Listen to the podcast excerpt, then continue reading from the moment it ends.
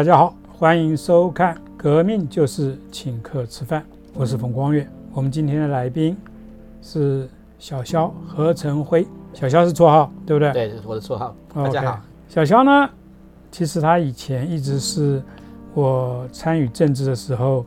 智库里面的负责人，就是说我不管那个时候想参选台北市长还是立法委员，很多的政策的拟定都是。跟小肖还有我们其他同仁一起讨论出来的。那小肖当然是主其事者，所以当我今天想要聊一些比较严肃的问题的时候，我自然而然的想到小肖。更重要的是，这个问题小肖也非常的熟悉。是什么问题呢？就是中国可能对台湾的一个侵略的行动，也就是说，中国共产党可能把文统提升成一个武统，那这个当然对台湾人的生活会有非常非常大的影响。小肖他的这个学术背景是研究这方面的，所以我特别请小肖跟我聊这个问题。那聊这个问题之前，我因为肠胃性的这一个传染到，所以。把这个嗓子都搞坏了，我没有想到说 肠胃炎可以把嗓子搞坏，所以今天嗓子有点怪怪的。美国前前两天不是把那个所谓对于台湾的这个那叫什么旅游的一个警示，警示对对对，从一级一级是最安全的嘛，对对对，然后调升到三级，过两天又又又又调调调回调回一级，对的。美国的讲法是。CDC 就是美国的疾病疾疾疾控中心，疾控中心对这个呃疾控中心对于台湾的一些呃最近出现的一些一些现象有一点担心，对对对。外面有些人是在说调高这个危险的这个指数，嗯，其实有背后的一些其他原因，对对，就是非疫情以外的，对 非疫情以外的原因，对对。那那考量对这个跟就是说对岸的战斗机啊这种，我想是的，对啊。到底有没有关系？因为那个旅游警示的部分，其实其实它所考量的是一个综合的原因。当然，我们说现在最严重、全球最严重的的是疫情，但它毕竟不是呃有关疫情的发布，所以它的考量里面其实当然一定有其他的原因。嗯，那其他原因中，其中大家可能最关注的一一个安全有关的、旅游安全有关的，大概就是不是天灾就是人祸嘛。人祸中当然就常常就是像。类似像中国对台湾的一些台海之间紧张的态势，常常就会就成为一个主要的焦点。那这也是为什么这一次很多人觉得那一个这样的调高又调回去的的理由，可能是恐怕不是疫情，可能是有其他周边的的情势。好，那再加上刚好最近，呃，光今年度就好了，中国飞机绕台的次数已经高达两百七十一次了，平均一个一个月大概六七六七十次。嗯，好，其实这个很多人就很有理由相信说，其实这是跟这个中国对台湾，好，是不是要动手啊？是不是要动武啊？好，有关。如果动武，那当然就是战争。对对对，那战争对于美国游客来讲，那当然是不安全。对对对，非常不安全，非常危险的地方。对对。所以在这个状况下面，调升这样子这个所谓的它的安全的这个系数。那可是后来又调回来，又调回来，我想应该是重新归到这个疫情的因素。对对，可能又重新回到单纯的考量就是疫情，也就是说相对来讲安全态势可能可能大家就已经有越有舒缓。啊，可能有最近大大家也知道，因为就虽然中国有动作，那其实美国的盟友哈，包括包括美国、日本，好乃至乃至于周边的国家也有些动作，那再那再再加上中国的应对上面也。可能大家就觉得，哎，情势有所和缓，嗯，啊，所以这个这个这一方面的考量当然就降低，可能就是就比较回归啊，比较还是现在主要的因素疫情。那疫情大家都知道，台湾的疫情相对全世界算是对对最好的，所以当然的旅游警示也自然就降低了。台湾的许多门邦，对对于台湾的这样子的一个安危的担心而展示出来的一些实力，对对。我觉得还有一个因素，辽宁号 出个出个大丑啊，是是。啊，在那边，对我倒不是说它停在那边，嗯，它有一些诡异的迹象啊，还有一些啊。诡异的迹象啊，不符合正常军事演军事演习或军演，呃，或者说总说的军事操作上面的动作，好，确实是有的。然后也再加上包括美国，美国展示它的实力啊，比如说就这种就那张照片呢，嗯，翘脚看辽宁号的照片，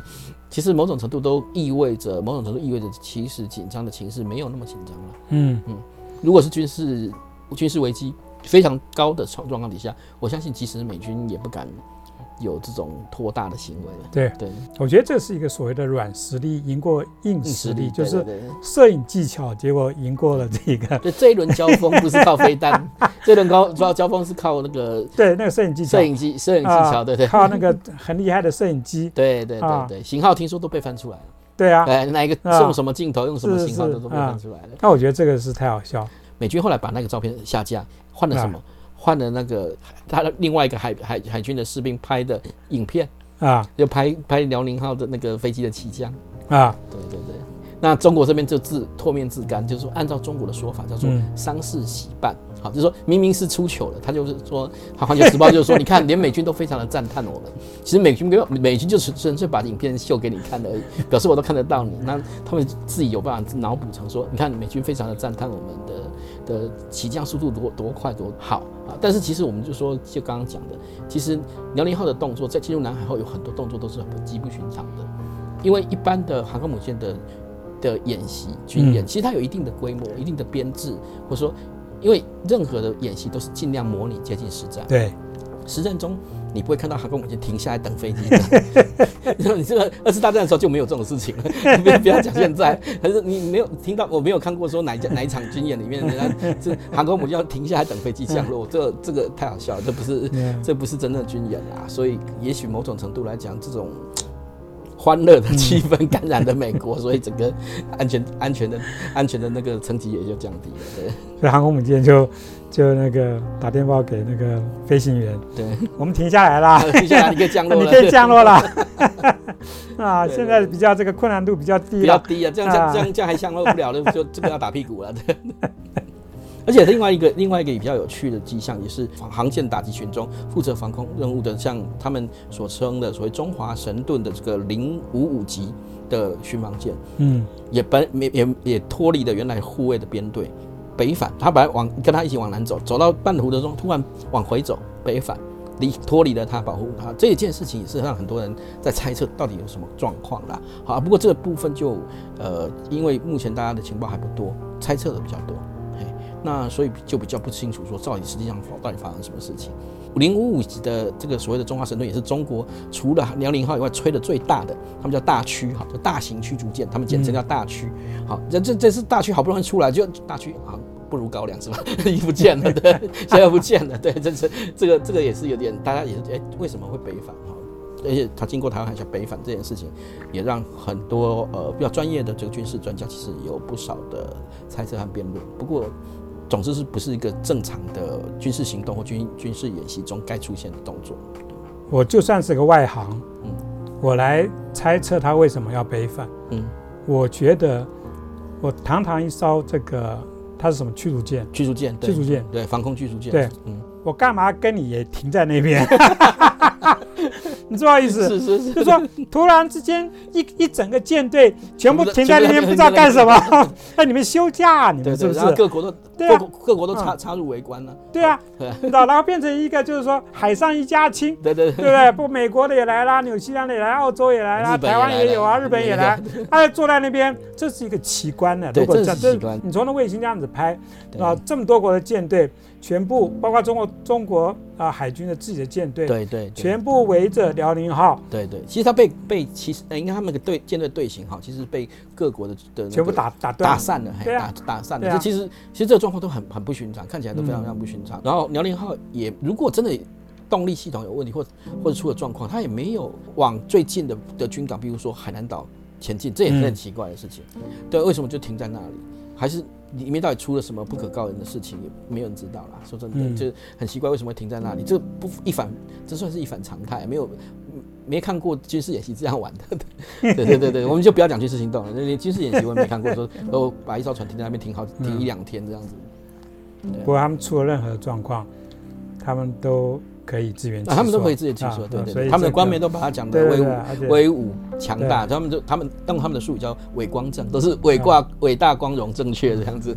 就像你刚刚讲的丧事喜喜办，办丧事喜办，对 对，我觉得一定是出了什么问题，对，其实辽宁舰它原本根本就不是要要作为一个航空母舰是的一个架构去应该这建造了，样讲，因为它是一个呃，当改装了嘛。对，它是在冷战时期哈，苏联的苏这个完全是苏联苏联的海军的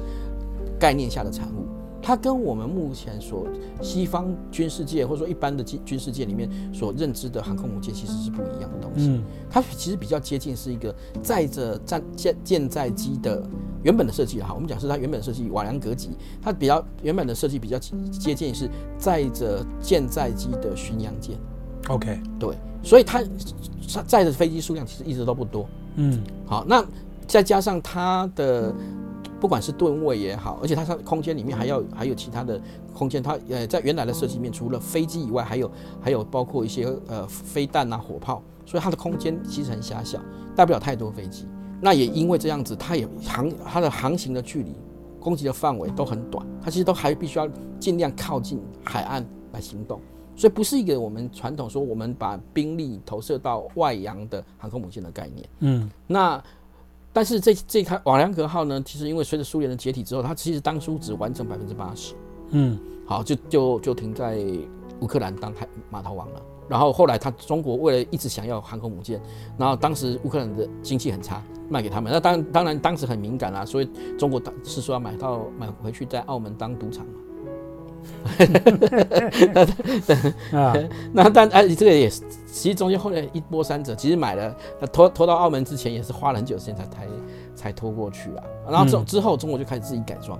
改装成现在我们所看到的辽宁号是这样。嗯。然后包括它第二艘呃山东号，山东号也都是大体的结构来讲都是模模模仿上对一艘现在，现在这一艘，嗯。对对对。所以它跟真正的，就是说，例如说美国的其美国的他国家的航空母舰，对美国的、法国的、英啊国的，其实的的对的都不是同一个意义上的，对。所以里面的光是我相信，光是隔隔布局对对布局啊，不合理，它有很多地方不合理。然后它用它也因为缺乏舰载机，嗯，它现在舰载机它的舰载机是把呃陆上的舰载机改成海上，可是那有个嗯缺点就是那那因为它改的是用二十二二七三零这一系列去改，那种飞机有一个最大的问题，太大，对航空母舰来讲太太它太大。好，那太大的问题就是说，那你的你的其实它的那个长度又太短，所以它必须要做一个滑跳跳滑跳台，大概十四度、十四十五度左右的滑跳台让它起飞。可是即使是这样起飞，它也不能满载，油弹不能满载，否则的话它还是会栽下去，飞不起来。就是飞机太重，飞机太重，飞机太重，那这样的话就会影响它的，包括你的航程，包括你的，因为你的油弹载的比较少，你的嗯打击力也会降低。然后当然还有很多技术的原因啊。其实其实呃，辽宁号有太多的问题，像之前前一次来绕台的时候，最大的糗事是因为后来被忽然被人家发现他们有夜战能力，嗯，夜间要高挂免战牌，对，对，所以他当当时台湾其实空军有做了一个其实还蛮有意义或也蛮有价值的事情，就是执行夜间训练，夜间夜间出海带那个反舰飞弹进进行进行模拟模拟攻击训练。就是摆明了摆明了看看不起你，就是说你你知道你没有你没没有飞机可以起飞，晚晚上晚上你要睡觉，我不用这样子。对，这其实它有非常多的弱点啊，所以中国其实自己也很清楚啊，好，就是他们的军方其实很清楚，呃，辽宁舰只是一艘训练舰，对他们来讲是他们在蓄积培养海军航空兵力的一个一个等于说练习的船。他们其实他们也曾寄予厚望的，其实在后面就可能是零零三，好，目前还没有名舰名啊，就是零零三那一艘。好，那他们当然有很多传说，但是任何一艘航空母舰从投入到你能形成战力，各国的经验来讲，你没有花个三十年是无法形成战力的。对啊，对啊，没有。不过我相信中国共产党，他在这方面他们有一种特殊的技能。嗯，我相信他们只要熟读了西语录。啊，那他们很多事情是可以是是。可以解决的。对对啊。西语录万能啊，对对对对啊。对，这跟仅次于毛语录对对，对，就仅次于毛语录，那 可能会超越超越对超越毛语录，对啊，那不得了啊！习习习习近平这个熊猫真的是不得了。哎呀，对不起，我刚刚是不是把它不应该讲的一个绰号讲出来，那可能是会被封杀啊。这个，冯哥，你不要让熊猫，嗯熊猫已经快要濒危了。啊，哎，不是熊猫，它维是它是维尼熊熊而已。哦对对对对对，不是熊猫，维维尼尼熊，对对对我讲错了。啊你如如果再给它多一个多一个多一个绰号，我怕会波及其他的动物。维尼熊，维尼熊。维尼熊，对，不过，由于这个美国那个不是我刚刚一开始讲的那个、呃疾病防治中心 CDC 的这样子的一个升级，嗯后来又又又恢复正常，我倒是想起，万一啊，当然我们是做最坏的打算，万一台海之间发生战事，我一直觉得台湾应该要有某一种的立法，进入这个战争的这个状态的时候，嗯。台湾的内部是不是要先有一番的这一个准备？所谓的准备，包括民防的实力，嗯，你知道吗嗯？包括对于台湾内部的一些亲共人士对他们的一些掌控。我之所以想要想要这些，是因为我觉得战争不是没有可能。嗯嗯，那真的打起来的话，呃，我前阵子看到我另外另外一位老朋友，那个范畴，然后他写了一篇东西，就是在讲靶场，就是练习这个射击的靶场嗯的的这个设立的这样子的一篇文章。那我倒是觉得，如果我们今天中国共产党的这个解放军啊，例如说他们投放伞兵到台湾来，我们跟他们进行等于是岛内作战的时候，我们要有怎么样子的一个准备？我们都希望和平。对，对，那其实很早，罗马的古古圣先贤就已经讲过一句名言，他们有一句名言就是说：“汝欲和平，必先备战。”你说你想要和平，你一定要先备战。没有和平是不不在备战的状况下才获得的，不备战是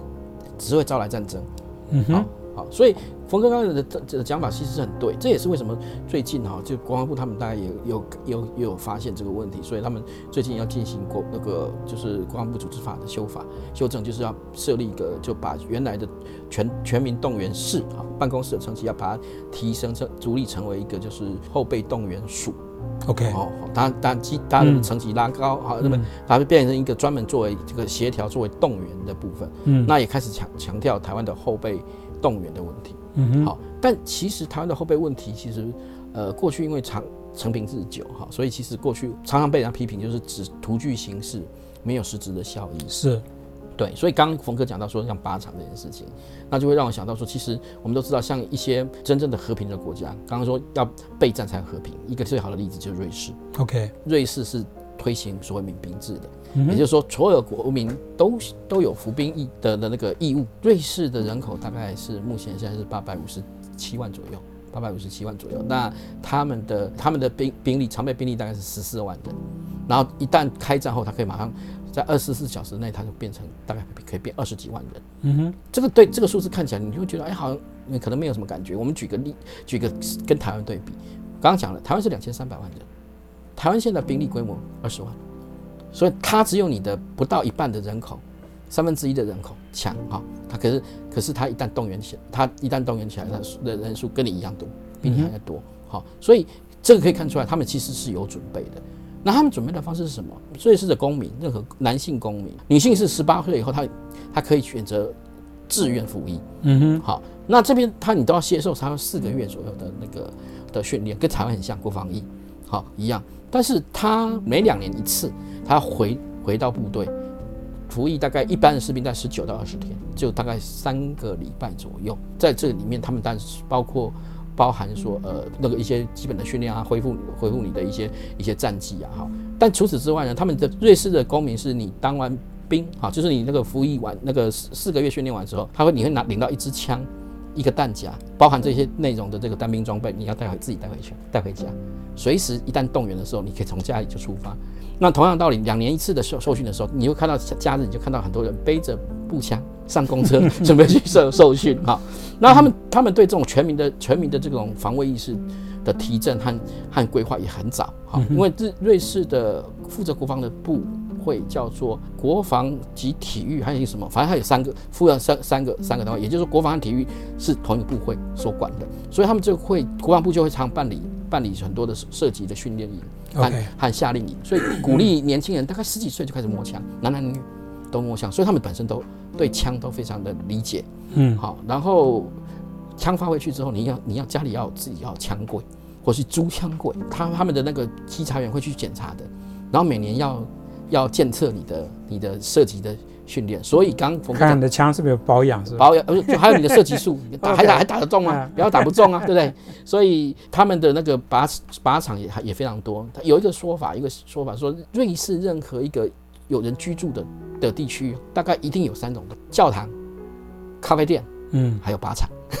所以，嗯所以他们他们全民就是都对这种打靶啊或什么，他们都非常的理解，而且他们也是持枪率最高的国家，全世界来讲是持枪率最高的国家，可是比美国还高。嗯可是我们都在在美国常听到，因为枪击造成的的的凶杀事件，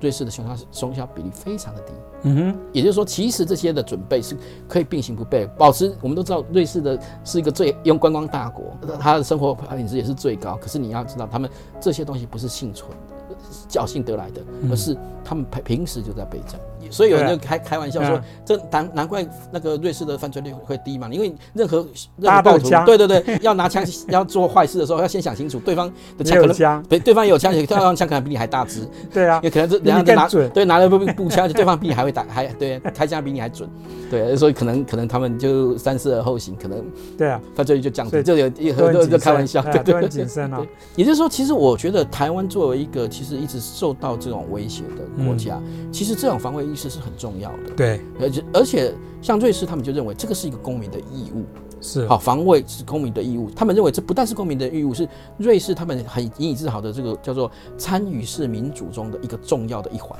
嗯好，也就是说，这个国家是由公民所组成的。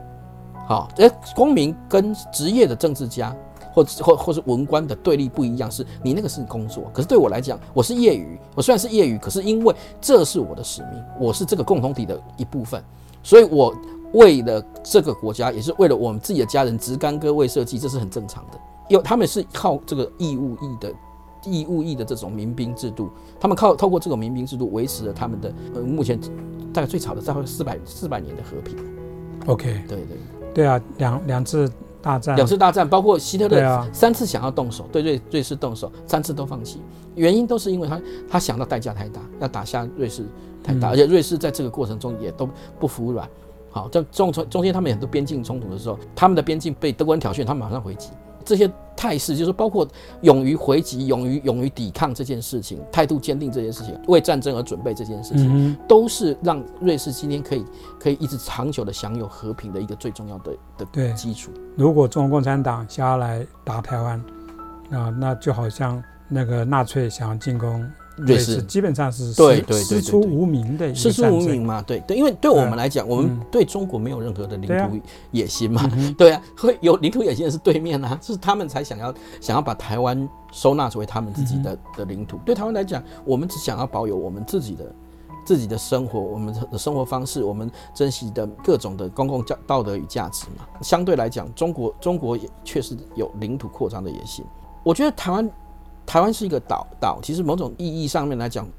借用前前一阵子的另外一部片子，他说国国际桥牌社里面就讲到同岛一命的概念，其实这个其实就是一个共同体的概念，我们大家是一个一个想象的共同体。好，那那其实为了保卫这个共同体，其实每一个公民都应该承担起责任，而这个承认责承认责任的原因，是因为你是这里的一份子，也是这里的主人，这自然应该要承担起这份责任。那台湾可以从以色列这个国家学到什么？嗯，你知道以色列的情形当然又比瑞士又更更严峻更 tough，对对对对，因为你也知道他在四周都是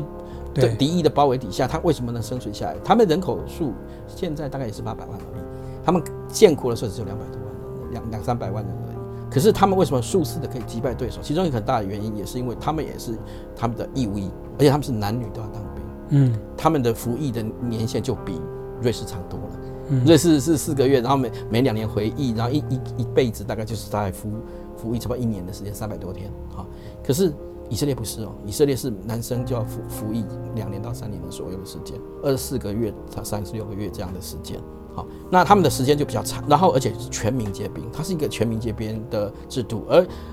这样的制度，事实上也让以色列度过好几次的重大危机，比如说在那个呃赎罪日战争期间，初期的时候，因为他们遭到了阿拉伯国家，特别是埃及和叙利亚的突袭，因为两线作战突袭的时候，他们其实突然崩溃嘛，叙利亚和埃及的部队都已经打入入国境内，可是在这个最危机的时候，征召来的这些后备的部队挺住了最危险的阶段。好，那那才才使这个国家度度过这个危机。好，所以对他们来讲，以色列国防军的一个核心的部分也是是这个后备部。嗯好，那这也这两个国家其实相对来讲对台湾都有一个借鉴，就是说，当然我们都知道，我们我们我们现在已经改成全募兵制。好，那也就是说是职业军人在担当。好，可是单靠职业军人，一个最大的问题是因为我们我们当面的敌人的数量非常庞大，他们的承担的责任已经够够重、够够高。好，所以我们。对于这个我们我们其他的台湾的其他的国民来讲，其实其实你本身可以作为防务上一个最坚实的基础。好，你怎么动员他们？动员他们不一定是直接上第一线打仗啊，你有后勤补给的问题，因为现在战争有后勤补给的问题，有你有重大的基础设施需要需要保护的问题。我们先讲最基础的，你首先在灾难来的时候，你要先保全国民这件事情。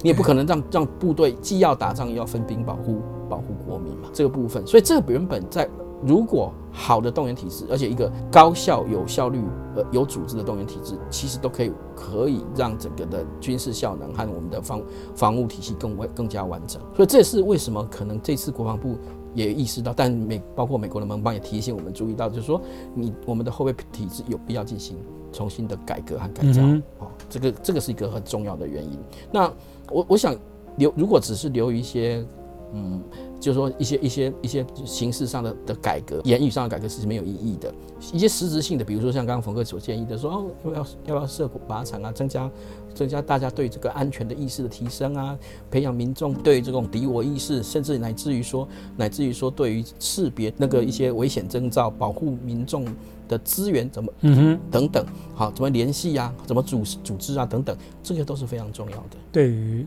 呃全民皆兵的概念，重新加以改造，这个后备兵员的这样子的一个重新去定义这些后备兵的东西，你再怎么改变这些后备这个兵员这个结构面的这些事情，可是有一件事情啊，你如果不去做，所有的改革都还是徒劳无功。嗯哼，什么事情呢？我们台湾。岛内，我们这个小岛，这么大的一个地方，当然也包括这个像澎湖啊那个这些外岛，里面有不少人其实是非常亲共，他们对于中国共产党向来就是附和，嗯，向来就是这个扯台湾人的后腿，嗯，所以在这个时候，我们如果就算我们做了后备这个武力的这样子的一个改革，我们对于像这样子的人，有没有一种？就是说处理的方式，我的意思是说，二战的时候，记不记得罗斯福总统曾经在珍珠港事件之后的大概两三个月，他不是发了一个一个令，那个对对对，这个九零呃六六号令，把美国的西部啊几个太平洋的这些州列入战区，所以里面的很多日裔美国人，啊十一万左右，啊全部被请到一些拘留的一些单位去，那这个在。美国的人权史上面是被认为一个很大的污点，对。那当然，我举这个例子其实也没有那么的类似啊，台湾的例子，啊，因为在二战，日本真的是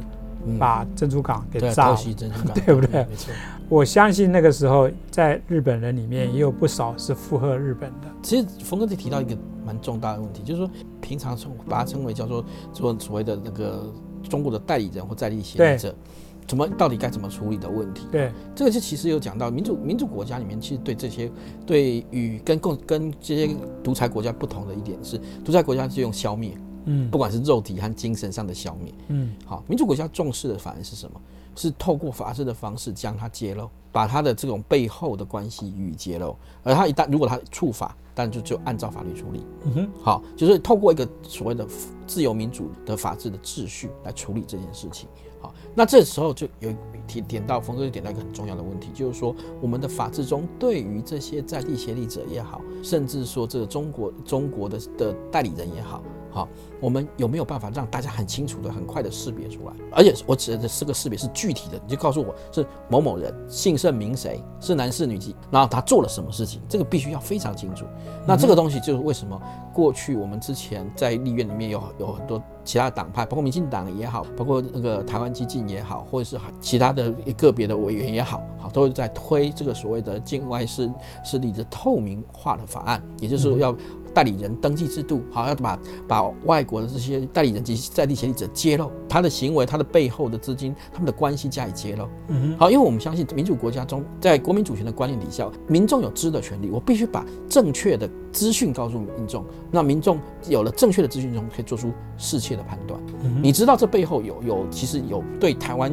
别有用心的势力的时候，大家自然会去选择说，OK，OK，这样的的讯息，平在我说这是平时啊，平时会你选，你们就会选择不听啊，不受其影响，也就会让他在这个言论自由市场中，他被被被排除。那暂时呢，这是跟平时有有一个类似的地方，就是他实际上违法了，侵害了，或者是对这个国家的安全有威胁的时候，那么就按照按照什么已经规定的既有的法律来加以处理。好，这是民主国家的做法。我们也不会哈，跟中国一样，中国就是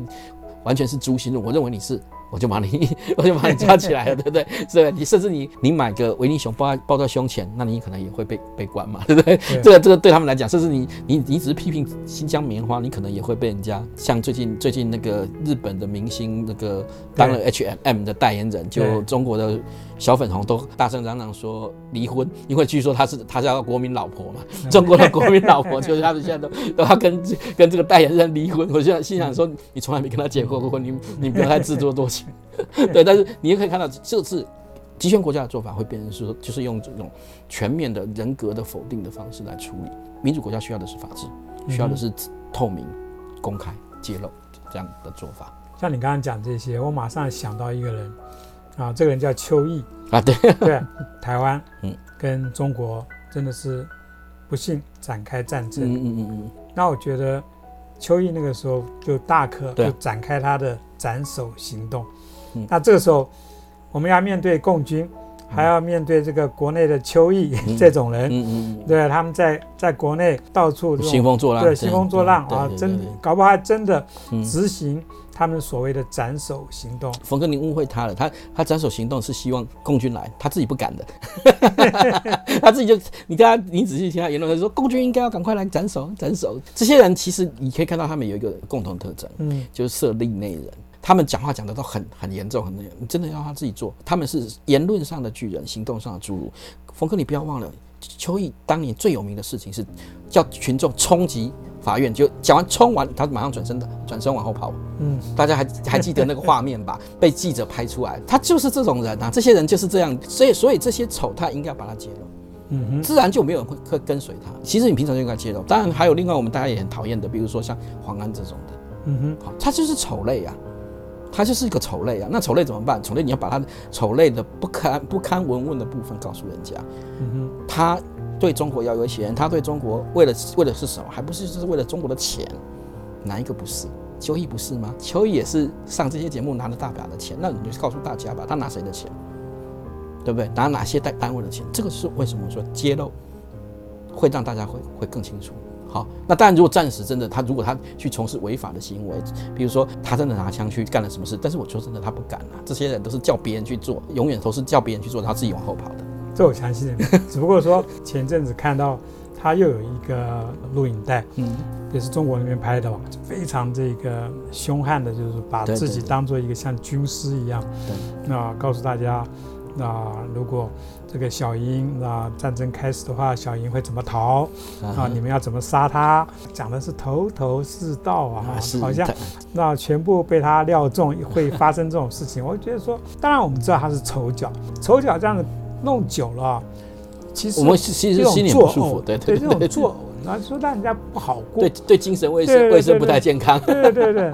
所以这种人呢，对我来讲，你知道，那真的我们是一个法治国家。对，那所以像你刚刚讲的某种代理人法，嗯，针对像这样子的台湾人，对，那我们要怎么去处理这一类的？，包括如果有一些部分，我们但代理人法里面，除了主要当然是他的精神是在揭透明揭露，嗯好，但是你一些逾越真的实际上造造成的呃造成的损害的部分，它还是有有法则的啦。嗯好，或者说他有一些有一些就是虚伪虚伪陈述啦，或者说隐匿啊，哈，指公园灯闪不实啊，哈等等这些的行为，这个都也是要处理的。那另外呢，还有就是在刑法中和国安法中，好，他们处罚的部分部分也要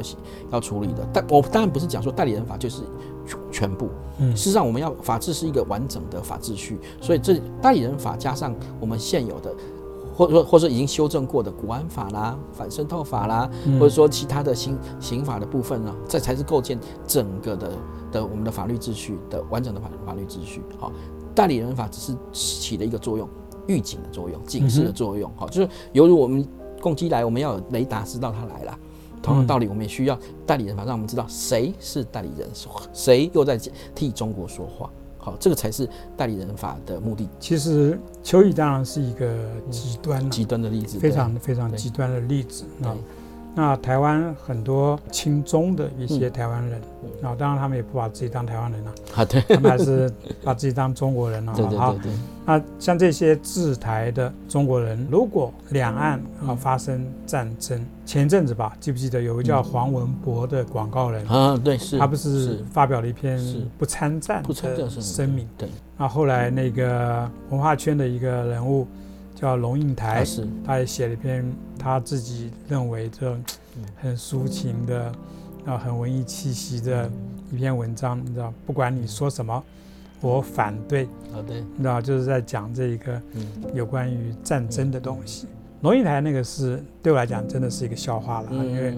真的不知道他他啊作为一个文化人，那他对于中国的诸多的文化人曾经遭遇共产党的毒手这件事情，那他有什么看法？我我想他大概也所以这啦就看出这些人的道德的两对那个完全道德标准的完全没有对嘛双重标准嘛，对啊，可是如何针对像黄文博这种，他就是非常消极的嗯嗯。啊，不愿意抵抗这样中国共产党的入侵嗯啊，甚至我相信他们是有一种，那要以赢王师的这种，嗯对吧？一扇是一瓢饮，以赢王师这种概念，嗯在等待到台湾被中国所谓的对你知道收复，对对呃，当然收复什么我们也不知道，对不对？所以我的意思是说，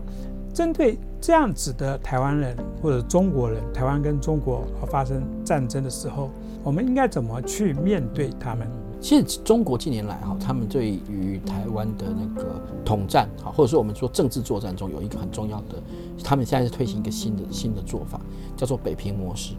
好，什么叫北平模式？就一九四九年的时候，国共内战期间，他们为了拿下北平，透过里面的策反的人啊，好，就就就是主要就是说要求国军不要抵抗，你不投降没关系，但是你采采取不抵抗不抵抗政策，让中国进来，就是傅作义后来就是成成也也也成为所谓的降将哈，他就是鼓励你成为降将这种这种做法。好，那它这个叫北平模式。我们最近的那个一些的间谍案件中，其实已经发现他们现在在做，就是希望透过这种方式来让国军的军官们遇到，就劝说他们在一旦遇到危险的时候放弃抵抗。投降为上策，好，这是他们也是他们认知作战领域中一个很重要的的传输的概念。坦白说，黄文博也好，或黄文团也好，他本身要不要抵抗，对我来讲我没意见。好，他如果作为一介平民，作为一个一般人，他有他有他自己的言论自由，我没意见，在民主国家里面没有意见。是可是，一旦开战的时候，你如果进行这样的策反，或者类似我们刚刚说的劝说这些有职守的人，或者说要推行所谓北平模式的话，对不起，这个就是违法的事情，这个而且是重大的叛国罪行。好，这个当然就按照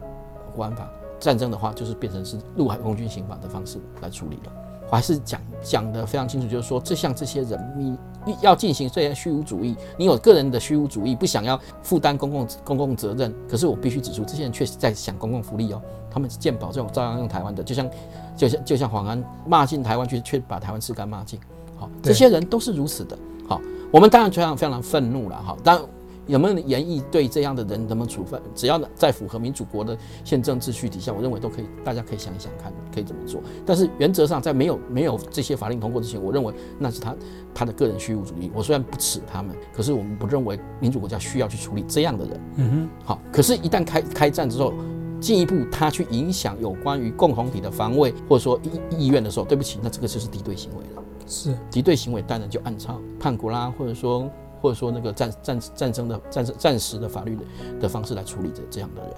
所以在这个法条上面，嗯，有没有针对像这样子的？当然有，当然有，像这个、嗯就是你劝说劝说这个那个有职守有职守的官员啊、军官啊，放弃抵抗啊、放弃放弃职守啊，这个都这个都是这个是很重的罪，这个是本来就有的部分。所以我认为我们反而是要更清楚的点明这件事情哈，你自己要虚无主义、OK 的，你有权虚无主义，但是你无权破坏其他共同体成员的安危。其实我相信台湾有很多年纪跟我一样，或比我稍微年轻一点，甚至比我稍微年长一点的人，我们都觉得，如果中国共产党打过来，好，你不参战是你家的事情，可是我们都要参战，我们都要参战。从我自己的角度来看，我基本上也许我可以去闹军，嗯哼，去讲单口相声，是，对我可以就做文书处理，嗯哼，那我可以就说，作为一个媒体人，我可以从事一些宣传的这方面的工作，那甚至就是说，我的身体还 OK，嗯。我可以当做一些，例如说行政的一些人员处理。是。啊，我可以去跑腿，嗯哼，我也许不能够直接去战斗，对，可是除了战斗之外，有太多事情可以做，嗯，所以不参战声明，像黄文博啊他们这种人啊写的，很多人也会同意他们啦，这个我们都无所谓嘛，对，都尊重。可是像我们这样子的台湾人嗯。啊，我们如果要为了捍卫台湾嗯，啊，为了捍卫台湾的这样子长久以来很艰难的，才有今天这样子的一个面貌。台湾的这个革命的这些前辈啊，尤其是所谓的民族民族民族呃前辈啦，他们的这些付出啊，不要再化为灰烬，对对不对？那我觉得我这一辈比我长一点的年纪的那一辈，比我稍微年轻一点的那一辈，我们都经历过一些事情，所以我们都知道共产党来的话，啊，台湾可能会遭受的命运。你认为这些人可以做些哪些事情？呃，说一般人嘛，对一般的，对尤其像我这种比较年纪年纪比较大一点的，我觉得其实现代战争跟过去不一样，哈、嗯就是中古世纪骑士比武，什么要年轻力壮才能参参与。现代战争有一个概念，就是叫总体战。好，这种总体战的概念其实是全，其实它是一个全全面的动员。它其实嗯现代战争是两个国家之间国力之间的对决，所以这里面包括物质，也包括精神。所以刚刚冯哥说的很好，就是说其实很多你可以做，我们可以做很多事情。好，有军人可以在前线做作战，有其他的的民民众可以在后方替他们提供，比如说后勤支援，或者说一些重要设施的保障，好，分担他们的防务。好，年轻的有作战力的人可以这样做。那年纪比较资深的人呢，其实也可以贡献贡献心力、鼓舞士气等等。好，这其实，在法国大明大革命，他们在在他们在组建所谓的国民军去打去对抗当时的所谓封建封建各国的军队的时候，其实他们当初就提出这个概念：年轻人上战场，让让妇女及那个呃青少年在后方支援他们。那即使是老年人，他说要把老年人抬到各个公共公共场所去去鼓舞民心。好，他们当时的说法就是这样讲，要去鼓舞民心，去演讲。那个是法国大革命，那个是一一七一七一七八八九年的时候的事情，因为他们不是把把国王抓起来之后，在各国其实当时这些作为贵族的封建各国要要联合来打打法国，法国的军官贵族的军官团也都跑掉了。像现在刚刚您您所听到提到的，要么不不参战，嗯不参战声明，要么直接投敌。嗯好，可是这个时候怎么办？法国当时的法军就是由国民所组成，就是人类人类历史历史上第一次大规模的，而且成制度的，就成立成立所谓的国民军，好，就是、嗯就是我们现在征兵制度的起源。好，就是那个时候。那他当时他们背后不是只有军队把他筹组起来，而是他告诉你，就是说共和国的子民起来保卫你的共和国。好，保卫共和国这个概念也是从那个时候开始来的。所以对于我们来说，保卫这个共和国有很多的方式，它不是只有战斗而已，战斗不是只有前线的战斗而已，还有包括你你让这个共和国继续能成长茁壮，能安全，好，或者说让让前线的士兵的后顾无后顾之忧，好，这些都是一种做法。好，那我们其实很期期待说这一次的这个国防部打算改革，要把动员这个部分，好，他他把他成立这个后备动员署，我看到我稍微看他草案里面说明，他分成把动员分成行政动员和军事动员。好，军事动员当然就是调动调动后备军人啊，哈，增啊扩编军力啊这个部分的部分。那他另外还有说的行政动员，那行政动员是包括调动民间的资财啊、民间的力量啊，好，像包括这次国防部长也说啊，民公庙的力量其实也是可以来提供。很多酸民就说啊，公你把把公庙的人拿去推到前线去打仗吗？不是，他们公庙有很好的社会网络和和社区组织的能力，那他们这个时候就可以发挥功用。好，军队在在打前前线的时候，他们可以组织民间的力量来支援军事，是指的这个部分。动员不单单只是说发给那些人一人一把枪，然后你就可以去上前线当炮灰，不是，那不叫动员。真正的动员是让这个国家的的这个战战争战争机器的能力可以发挥到极致。那一个机器要能发挥到极极致，各个部件都很重要，不是吗？所以公庙也好啦，或其他的社会各个组织也好啦，比如说你说一些慈善医疗团体，他们有很好的社会网络，而且他们也有，比如说他们也有很多受过训的、有救难急救尝试尝试的人，那么在暂时危难的时候，也就可以提供紧急救护的的帮助，不是吗？这种情形犹如面对什么灾变，好地震啊、水灾啊、好风灾、风灾啊这种的时候，我们也是常常动用民间的力量来一一起协作，不是吗？会有各种各样的的慈善团体进进入灾区来帮忙。好，其实这也是类似的概念啊，只是说，呃，有些人把它曲解了，以为是说哦，那你要让八家将去打仗哦，不是啊，当然不是这个意思。对，这就是一种，我觉得某种程度来讲，要么是无知啦，要么就是恶意的曲解啦。动员，例如说那公庙，在我的印象里面，嗯中共产党渗透公庙已经渗透的很厉害了。哎，其实要分哈，其实他们确实有渗渗透公庙哈。我跟一些就是做这方面的研究的一些专家讨论过哈。其实因为公庙是台湾一个很重要的社会基层组织，然后后来我们在经过研究的时候，发现哪些公庙容易被渗透，越是那种封闭的，好缺乏民主的啊不公开的社团，包括公庙，越容易被渗透。那时候有那个研究的一个学者讲有一个笑话给我听，我觉得他讲的还蛮有道理。他说：“你想想看嘛，各个都公庙里面，你如果是像主委制，你不是你主委说了就算了，你要开会要表决，而且到最后有人说我不服，那我们来来广播你确定一定妈祖会同意吗？他就说你要想想看，妈祖投下去，如果不同意的话，那鼻子也也只能摸一摸。主委不能说我一定要硬硬干啊，对不对？所以他的他其实他讲的是，他本来不是说我们要来保不来保不来，他的意思说，他要告诉我们是说，其实，在有些公庙，它的它有很好的社会社会的的组合力量，而且它也的组织也不是那么容易被渗透，而不是被渗透的一个前提。就是说，它越是民主机制的，其实越不会。我们不是一概而论，还是要要有一些精致细致的分分分析啦。这个当然是另外一个话题，我们可以再再谈。但是这个，我认为其实怎么样有效整合社会的各层各个阶层的力量，是在战时的时候，这是必必须要一定要做的事情，不可能说我们放弃任任何一块的。所以其实国防部啊，应该有它的有全盘的考量之外，对内政部内政部也要配合嘛，也要嘿对对对，其实台湾的各部嗯会都要配合嘛。对你比如说，你万一作战的时候，你比如说桥梁断了，或什么时候，你要调动那个大型机具，那不是国防部啊，你要找可能公共安全全委员会啊，要找交通部啊，嗯啊去调去调民间的吊车啊，这件事情就是我刚刚讲的行政动员的部分，不是属于军事动员的部分。嗯好，那那未来这个动员署就是要去协调，包括全全台湾各个，包括中央到地方的单位，好，以及还有民间，好，去怎么样去动用这个资产的部分。但这个要事前你就要规划，要演练，要要常常操作，你才会熟悉。一旦一旦有事的时候，你才知道知道怎么样去运作嘛，不能只是一个纸纸面上的 paperwork。今天其实聊了一下可能的中共犯台对对对，这个题目，这个题目呢，你说它那好像是空中楼阁，不可能。我对说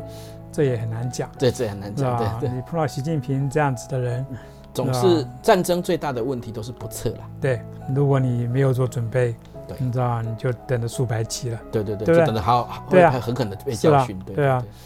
对越准备那如果就越安全。对啊，如果你还是啊啊活在一个有尊严的台湾，嗯，有民主法治的台湾啊，那其实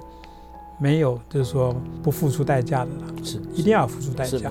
对，对不对？对。那如果我们付出代价，如果我们战赢了，嗯。那那那些不参战声明的啊，啊，不管你说什么我反战啊，嗯他们就是标准的 free rider 啦，对对对对对。对，你知道，嗯，那那个时候呢，第一个我们也许可以狠狠地嘲笑他们，对，那第二个，其实我们应该想办法，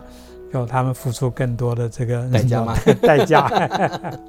当然不是他们的这个牢狱之灾，不是，你知道，他们要生活在一个安全和平嗯。的台湾。嗯。啊，你不能不不付代价，就好像你要看一场电影，你要有门票啊，是是，对不对？你要去参加一个舞会，你要有门票啊，嗯。对不对？不，总而言之，我们都在付出代价，嗯而且我们乐意付出代价